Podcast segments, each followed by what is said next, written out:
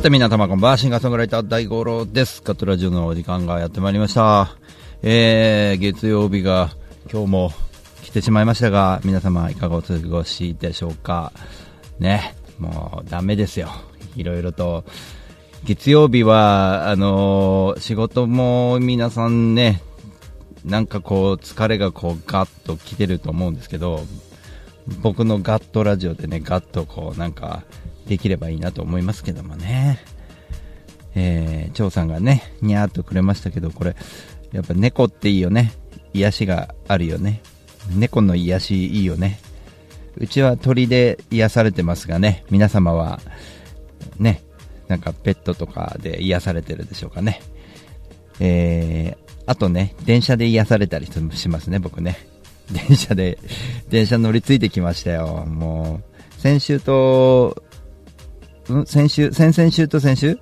昨日の週末と、えっ、と、その前回の週末と、ちょっといろいろ気づくことがあってね、今日もあの、ちょっと話しないといけないなと思ってることがあるんですよ。あの、モテギに、前回水戸に行く途中にちょっとモテギ、うなぎの寝床みたいな、こう、もうこっから先路線ありませんよみたいなところで、ね、で、昨日ちょうど似たとこで、あのー、明智というところに行ってきたんですね。明智？明智だよね。うん。これ、岐阜県ですね。えー栃木県の茂木も、あの、電車が茂木までしか行ってない。で明智も明智までしか行ってないという、そういうところで、ちょっと共通のものを感じたんですね。まあ、その話をね、あの、後でしようかなと思います。まあ、あの、地方にいろいろ行く中でですね、先週あの、赤峰くんにですね、赤峰剛くんにですね、あの、まあ、ラジオに出させてもらってですね、あの、スタジオで撮るということの、すごい大切さを感じながら、まあ、僕も森スタを、使って、兼、えー自宅スタジオでございますが、こういう形がいいんじゃないかと思ってたんですけど、まあ、スタジオっていうのも結構大事だなと思ってね、えー皆さん聞いていただいたでしょうかね。まあ、そういうところでね、あのちょっと撮らせてもらったネットラジオ、赤峰くんのね、ラジオに出させてもらいましたが、その赤峰くんの、えー曲をちょっと今日冒頭に1曲流してですね、曲を流して、えー聴いていただきたいなと思います。まあ、渾身の曲というか、ね、そんな感じでございますが、えー曲タイトル、曲タイトルは、えーっと、よいしょ。ヘビという曲です。どんな曲なんだろうみたいな感じですね。それでは行ってみましょう。赤嶺ごっくんで、ヘビ。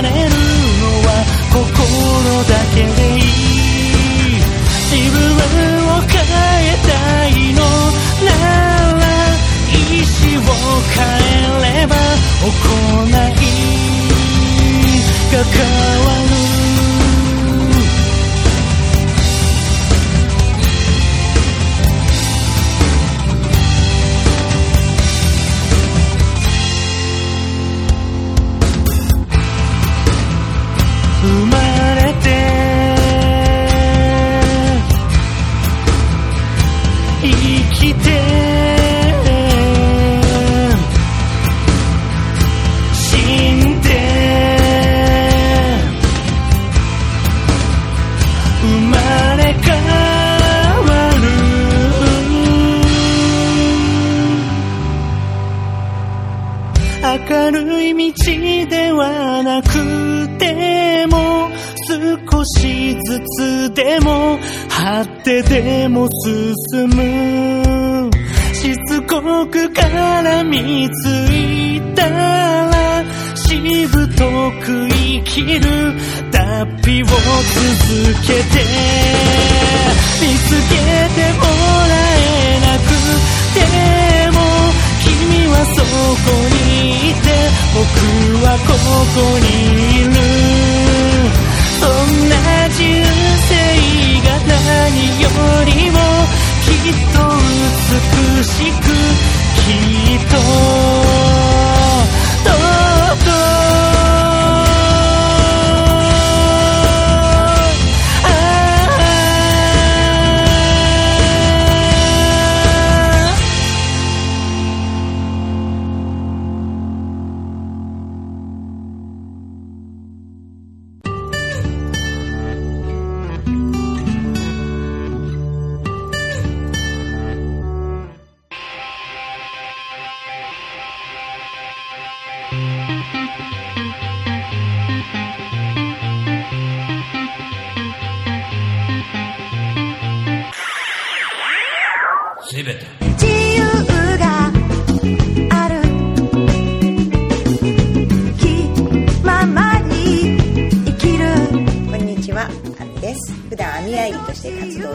ですけれども、大田区の上池台に本と花というカフェをやっております。こちらのお店はワンちゃんと一緒にご飯を食べたりお茶を飲んだりできるお店で、ライブなんかも普段結構やっています。オープンは11時半。クローズはだいたい7時ぐらいになっています。通してやってますので、ぜひ遊びに来てください。よろしくお願いします。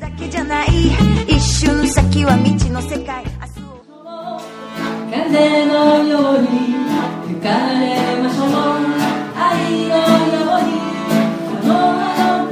風のほとりでに遊びに来てねあなたのもとに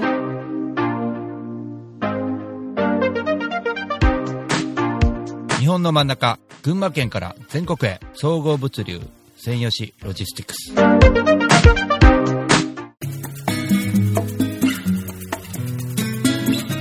こんにちは。株式会社アイマーチャントの小川健太です。菅智明です。毎週日曜日に休日会議というビジネストーク番組を配信しています。居酒屋で話をするぐらいの感覚で、あまり硬くならずに楽しく収録しています。日曜日の一コマに加えていただけたら嬉しいです。ポッドキャストでの音声配信の他にブログ記事も書いてますので、えー Yahoo や Google などの検索エンジンで休日会議と検索してみてください。記事の中でえー大五郎さんはい。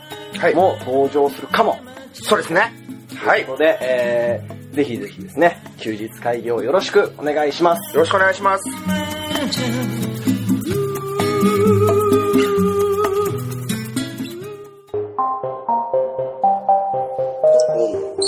い、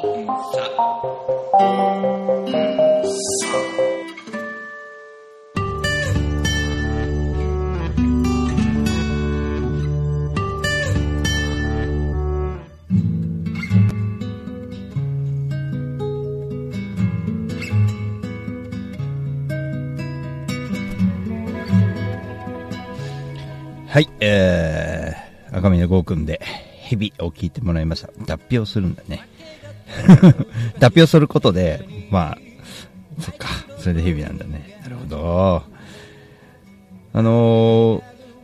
サイトの方でですね、えー、まあ、ラジオ配信中ということも出てますので、えーそちらで僕の方のゲストが僕が行っ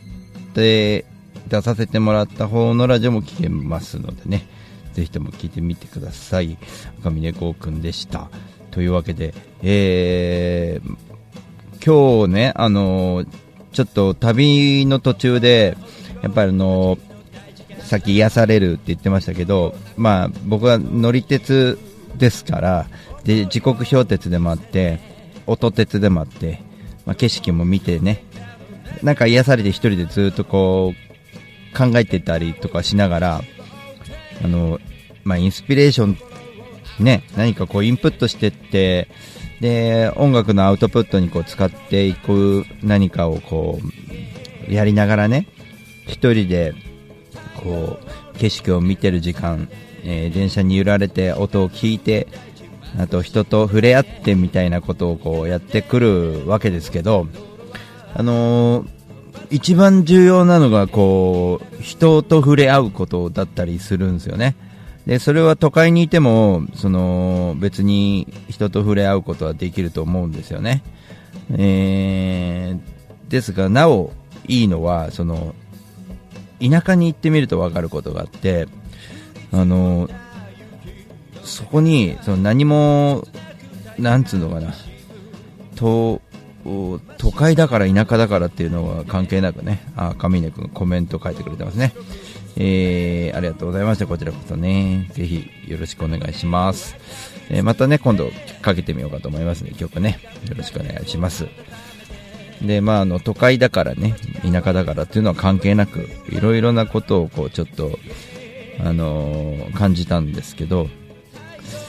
えー、まあ、一つエピソードとしては、としては、あの、モテギに行った時に、あの、モテギというと、ツインリンクも、モテギがあって、まあ、よくバイクのレースとか、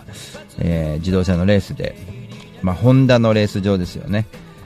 で、モテギっていうとそれで有名なんですけど、栃木県モテギっていうのは、こう、水戸と宇都宮のちょうど中間地点、烏山の南側、宇都宮、うん、宇都宮、ん？宇都宮よりも北側にはならないのか。えーまあそういうところですけども、あのーちょっとね、あのーそこで、え電車がなぜ繋がんなかったんだろうみたいな、国鉄時代はどうしていたんだろうみたいな、こう、ちょっと話になったんですよね。それと同じように、昨日行ってきた明智。この明智も元、今第三セクターになってるんですけど、元は国鉄だったわけですよ。あの明智鉄道に乗って、えー来たわけですけど、まあ良かったですね。あのー、モテギも良かったですけど、明智も良くて、で、うなぎの寝床ですよね。やっぱりこう、ここから先はどこに繋がったんだろうっていう、想像するだけでも結構楽しくて。で、もう、明智の駅の、あの、カフェをやっている方とちょっと話することになって、えーまあそういう話をするときもいいんですよ。そのギターケース持ってるから、ミュージシャンなんですよね、みたいな話になって。まあ非常に興味を持っていただけるんで、そこでも曲ができたりとかするとね、あの、ちょっと演奏しましょうかって言って、ああ、ぜひって言ってくれたらもうこれで、もう僕もあの曲を聴いていただけるという機会がね、あの、できるわけですから、全くの無駄ではないわけですよ。そこで路上演奏しなくてもいいわけですからね。あの、触れ合ってくるっていうのだけ非常に大事で、ギターケース持っていくっていう。まあ話それましたけど、まあ、そういうことをやってくるわけですけど、コミュニケーション取ってるわけですよ。ですね、あの、明智の人も言ってました。えっ、と、今、トヨタ自動車がトヨタにありますけど、その岐阜県の明智から、その、トヨタまで、おそらく国鉄は、その戦争がなければつなげようとしてた計画はあったみたいですよっていう話です。あの、車で行くとトヨタはすぐそこなんですよね。だからあの、モテギに非常に似てて、モテギは水戸までね、車で行くとあっという間なのに、遠回りして行かなきゃいけないと。もううなぎの寝床で。で、明智もちょっと似てるんですね。明智も、やはり、トヨタに行くのには結構もってこいなわけですよ。だから、なんつったらいいのかな、その名古屋方面に行く人にはまあ、そっち関係ないんですけど、トヨタ方面とか、え行く人には非常に便利な路線になるはずだったわけですよね。えー今もうちょっと南側の、えーなんだろう、えーっと、高麗、高麗寺だったかな。えーちょっと名前忘れたんですけどね、もうちょっと南の方に行って、岡崎の方から回ってこないといけないっていう、それはちょっと乗ってきたんですけど、まあ何を言いたいかっていうと、その、えーうなぎの寝床みたいなところに、ちょっと入り込んできて、ちょっと非常に似た、その現地の人たちとの会話、そのトヨタ自動車とホンダ自動、ホンダね、の、うん、関係性とかね、そういうものの産業がこう、ずっと助けている中で、まあ、鉄道っていうものが、あのそこをこう、通、りそうだったといういうところと時代の背景とかっていういろいろ考える中で、あの僕はちょっと、まあ、今回はその、山岡っていうその、明智のちょっと手前のお店とか、あと、うん、先週の茂木で言うと、あのーまああの、いろいろあるんですけどね、アイスクリームとか蕎麦とかいろいろあったんですけど、そのお祭りがすごく、えー雨の日にわざわざやるお祭りがあって、夏、夏の、その、あの、夏にちょっと、なんだろう、雨降らないようにするための、わざと雨の中やる、その、雨落としのなんか、お祭りがあるんですね。そのお祭りと、えー、か、そういうことの話を、その僕は滞在、そうですね、1時間とかそこらで、それだけの話を聞いてこれて、その、明智にしろ、茂木にしろ、その、うなぎの寝床みたいなね、駅で、通りすがりだったら絶対降りなかったような駅で、非常に興味深い話をこう聞いてきて、ここを何日も滞在しなきゃいけないよなってちょっと思ってしまったんですよね。今回中津川のね、竹さんに会いに行くっていうその企画で行ったんですけど、中津川もそういう街だったしね。だからもう一回行ったんだっていうのがあるんで。で、結論を言いますと、あのー非常にやりたくなったことって何かっていうと、えー滞在と、あと何度も行くっていうことを繰り返す。新しいところ、新しいところへ、えー行くのもいいんですけど、はい次、はい次ってやるんではなくて、その時間を使った、その人とのこう触れ合いがすげえ大事だなっていうのを、えー帰りの電車でちょっと悟ったんですよね。やっぱりこういうことをやっていて、あのー僕は路線を埋めていくわけですけど、あの電車乗ったっつって路線を埋めていくのが目的じゃなくて、やっぱ人と触れ合ってきて、そこの街の、まあ、とにかくそこの街の何かをこう感じるだけではなくて、あの仕事を手伝ってもいいじゃないですか。時間を作んなきゃいけないなって非常に思ったんですね。あのもちろんそこのものを買ったりとかお金を落としてくることって非常にできるんですけど、あの、それだと、その、ちょっと勝田の話しましょうか、水戸の。えー先週の、勝田のフェスに僕呼ばれて行ったわけですよ。で、僕は初出場で、勝田に行くのも初めてなんですね。当然ながら無名で、あの、僕の演奏なんかで、えー、あ、カズくんこんばんは、バルちゃんこんばんは。乗り鉄ね、うん、乗り鉄。今ね、非常に大事な話してて、その辺のあたりで悟ったって話してて。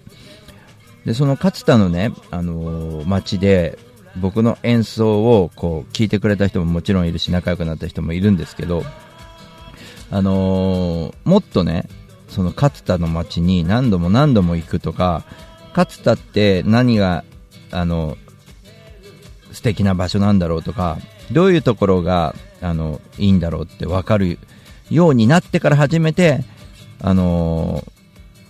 まあ、僕の今で言うと大塚ですよね。まあ、今週末大塚のディーバでライブありますんでね。ぜひ来ていただきたいんですけど、僕がなぜ大塚に何度も何度も行って、あのいるかというと、なんかみんなに、大五郎、大五郎さん、大五郎くんとか言われるようになったのは何度か足を運んでるからだと思うんですよね。大塚の場合ね。だから勝田もそうやって何度も足を運ぶ、えー滞在するとか、えーなんなら泊まってくるとか、そういうことをね、繰り返して、それで初めて、なんかこう、そのね、街の良さもわかるし、街の人たちとの、あの、本当のコミュニケーションも取れてくるし、その本当一瞬でもコミュニケーション取ることは可能だと思ってたんですけど、ちょっとそこが違うなと思ってて、えーもっと深くなっていった方がいいなと思ってるんですよね。だから、とかくミュージシャンは、え自分の曲を浅く広く、えーみんなに広げたいって思いがちだと思うんですよね。ミュージシャンだけでなく、えー何かをこう、広げたいって思ってる人はそうだと思うんですけど、僕は、あの、もうちょっと違ってて、えっ、と、もうちょっと違ってていいのかなと思ってて、深い、深くなっていく、何度も行くっていうのは、僕はこれ旅始めた頃に、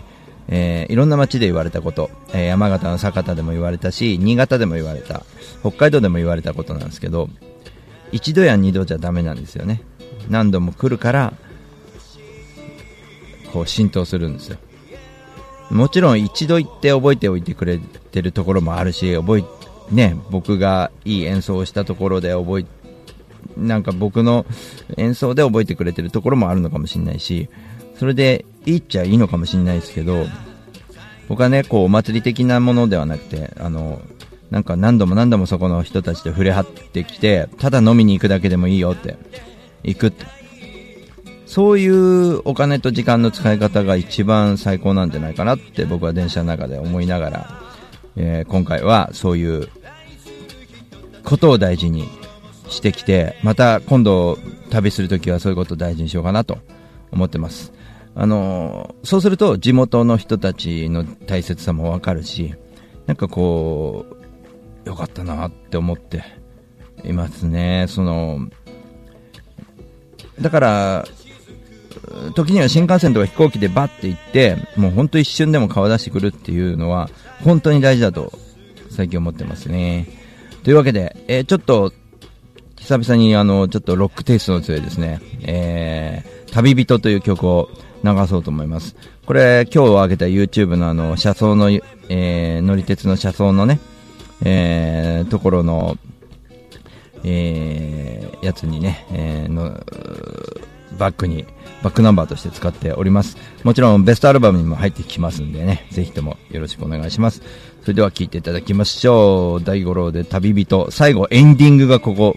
あの、今までの旅人と変わってますので、ぜひ最後まで聴いてみてください。「